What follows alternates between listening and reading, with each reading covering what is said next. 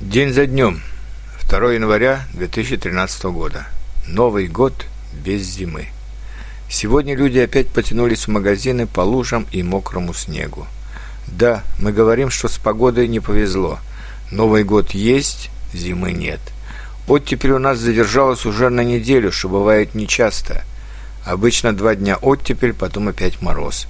А здесь всю неделю плюс 2, плюс 5 градусов. Тает снег, выпавший в декабре. Идет и тает новый снег, иногда и просто идет дождь. А это значит, опять нет солнца, опять весь день сумерки, а потом снова ночь. А главное, мокрые ноги и частые простуды. Это так надоедает, что даже морозы в минус 20 градусов вспоминаешь с ностальгией. Но, слава богу, есть линк, а значит, можно получить новые слова, почитать и послушать новые тексты.